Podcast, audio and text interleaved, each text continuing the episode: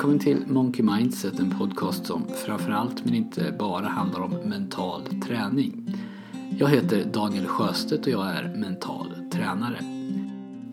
I förra avsnittet pratade jag om motivation och hur motivation ibland inte fungerar som vi förväntar oss. Gå gärna tillbaka och lyssna på det avsnittet om du inte redan gjort det.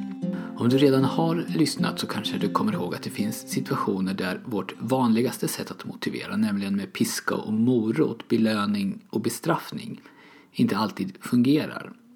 De här tillfällena handlar om situationer där det som ska göras antingen styrs av lust eller där uppgifterna är svårdefinierade och kräver kompetenser som inte är så lätt att mäta i bra eller dåligt eller rätt eller fel. Jag pratar till exempel om kreativitet och social förmåga. Jag tog upp ett exempel med barn som ritade. Om barn som tycker om att rita blir lovade diplom för att rita så finns risken att lusten, den här inre drivkraften som gör att de ritar, försvinner. Plötsligt så ritar bara barnen om de får någonting i gengäld. Och den bok som jag hänvisade till som på ett bra sätt förklarar hela det här fenomenet den heter Drive, eller Drivkraft på svenska och den är skriven av Dan Pink. I boken så presenterar Dan Pink ett annat sätt att motivera, ett sätt han tror fungerar mycket bättre i det samhälle vi lever i idag.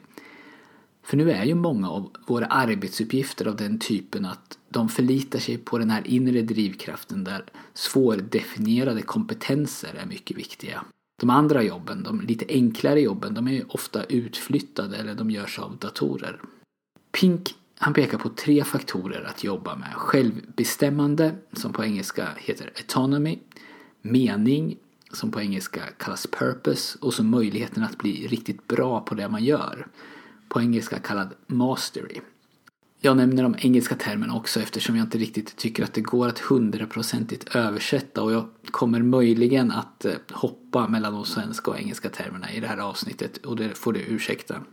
Men jag tänker gå igenom de här tre och ge en kortfattad beskrivning av hur du kan se på dem. Som du säkert förstår så går det ju inte att i detalj berätta vad de här tre faktorerna innebär i en sån här kort podcast och jag är inte heller någon expert på ämnet men jag ska försöka att plocka fram någonting tankeväckande från vart och en av de här kategorierna. Men innan jag gör det så vill jag säga att genomgående för att skapa motivation på det här sättet handlar om att du som ledare eller coach eller förälder behöver inse att motivation kommer inifrån. Det är alltså inte ditt jobb att tvinga fram motivation eller att skapa motivation. Utan se det istället som att du kan hjälpa till att locka fram den motivation som redan finns men som ännu inte har fått komma ut på grund av olika faktorer. Så var behjälplig men ta varken på dig skuld eller ansvar om det inte händer. Och jag kommer att komma tillbaka till det här när jag pratar om självstyre men det är verkligen viktigt. Det här handlar inte om dig. Och ju djupare den insikten sitter, desto bättre. Det första jag tänkte prata om det är mastery och jag använder begreppet mastery. Fråga dig själv hur du kan skapa förutsättningar för den du vill motivera att uppnå mastery. Här finns det ju förstås inga tydliga svar att ge. I vissa lägen så kanske det handlar om att drilla själva hantverket, att nöta slag i tennis eller spela skalor på piano eller göra en viss arbetsuppgift så bra som man bara kan. Men inom andra ämnen eller när du, den du jobbar med har kommit lite längre så kanske du behöver ge den personen full frihet att lägga upp sitt arbete eller sin träning helt själv. Det finns dock två saker som jag tror är gemensamt för nästan allt arbete med mastery och det är flow och mindset.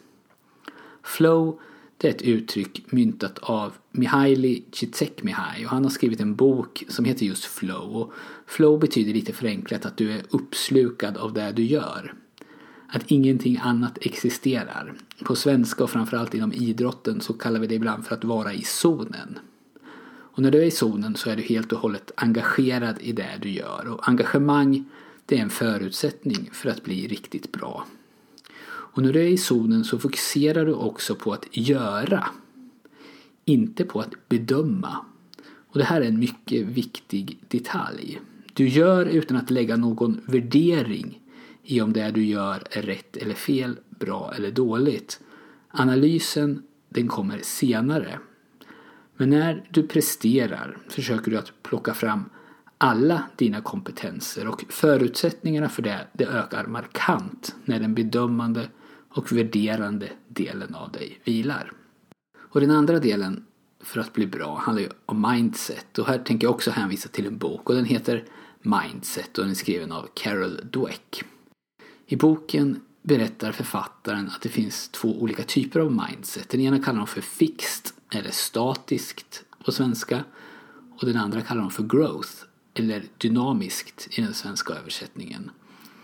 De som har ett statiskt mindset, de har en bild av att våra egenskaper är medfödda och omöjliga eller svåra att påverka.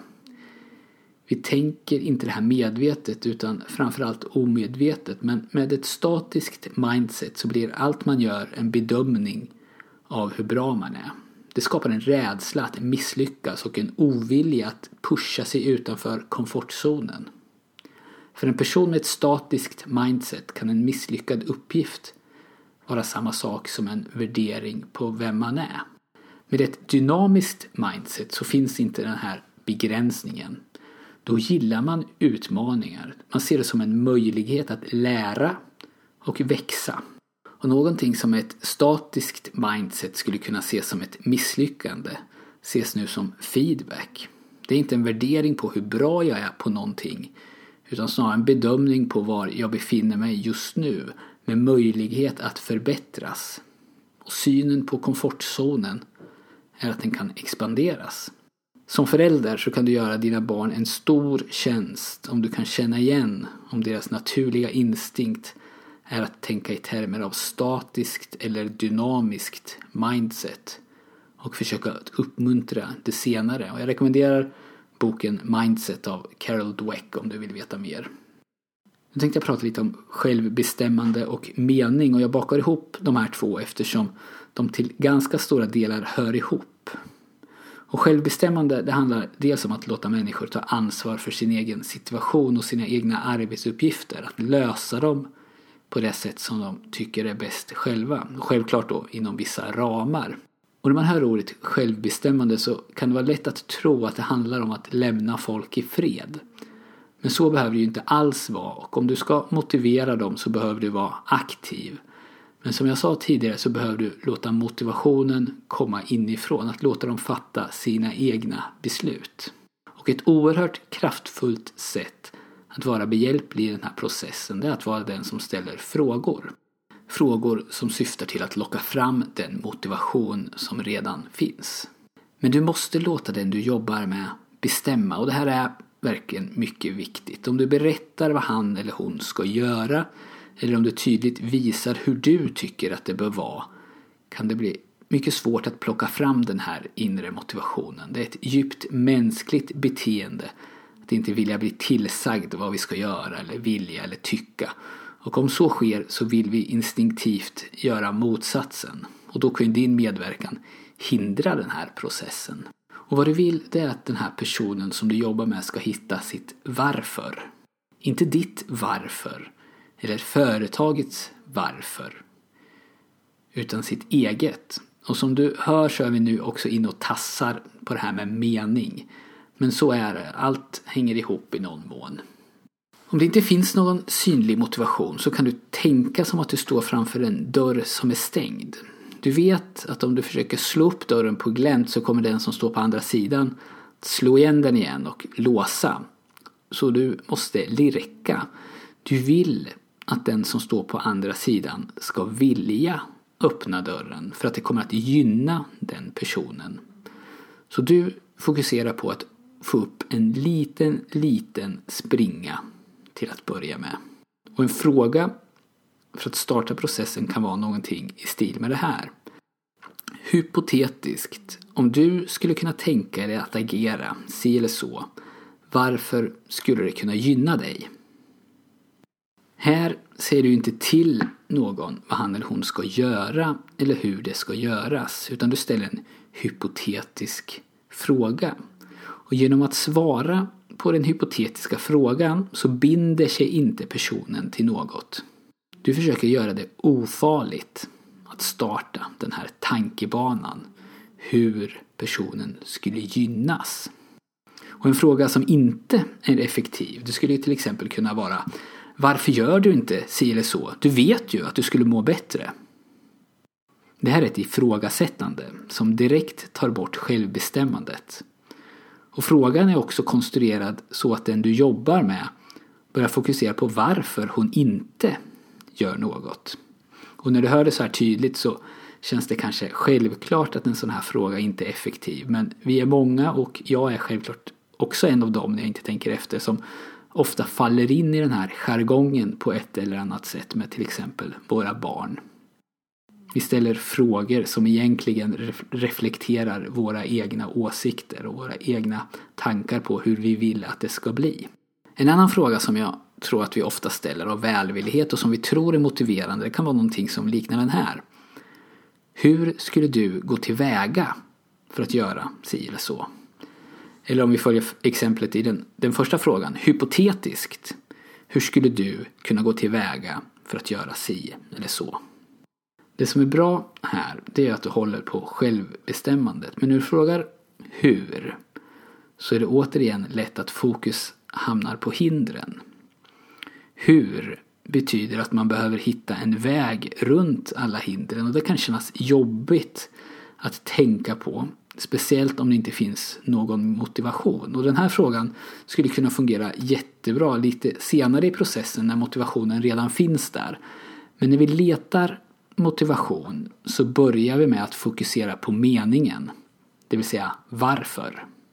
Och när vi borrar i varför samtidigt som vi låter personen vi jobbar med bestämma själv så kommer vi förr eller senare att närma oss den riktiga meningen eller det stora varför.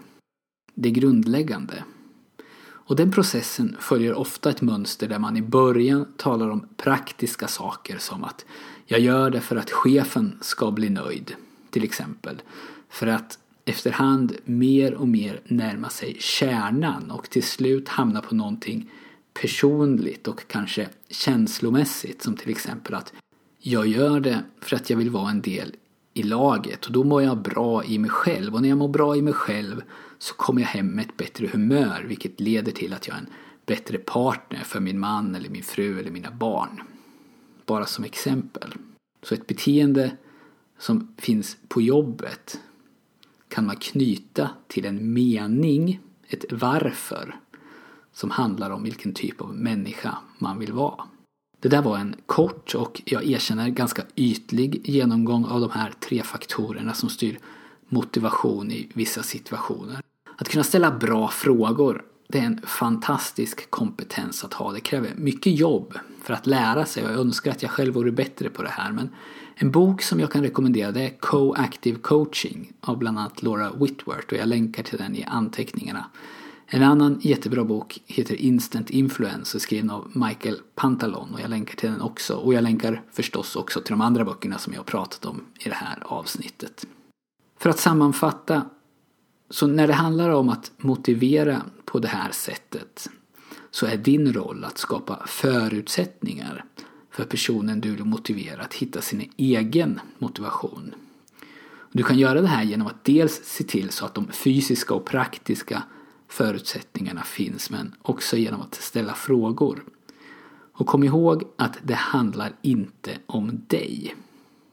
I just det här läget så är det oviktigt vad du tycker eller känner eller kan relatera till. Och de bästa samtalen, de som ger riktigt resultat, de, de sker när den andra personen går därifrån med en känsla av att allt som har kommit fram alla framsteg som har gjorts, det har gjorts av henne själv och att din roll nästan har varit onödig. Då har du varit som mest hjälpsam och ställt de bästa frågorna. Hör gärna av dig med frågor och tankar och jag tar tacksamt emot förslag på ämnen.